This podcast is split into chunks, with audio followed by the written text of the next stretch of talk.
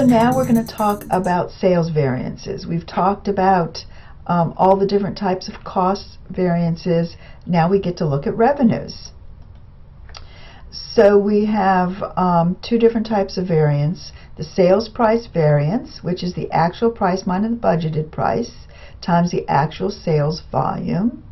And the sales volume variance, which is the actual sales volume minus the budgeted sales volume times the budgeted price.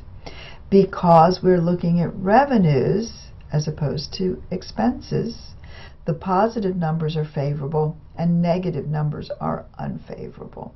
So let's look at some examples. Um, here's the information that we need. The budgeted sales price is $10 and we budgeted selling 1,000 cases. We, in actuality, only sold 990 cases, but we were lucky enough to be able to sell them for $10.50 per case.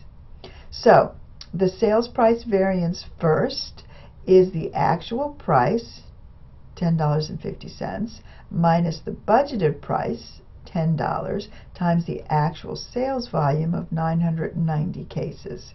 So we have 1050 minus $10, which is a difference of 50 cents, multiplied by the 990 cases, and we have 495 positive, which is favorable. And that is because we were able to sell the cases at 50 cents more than we had budgeted for, than we anticipated. So that's a good thing. Then we have the sales volume variance with the same information. The sales volume variance, actual sales volume minus budgeted sales volume times the budgeted price.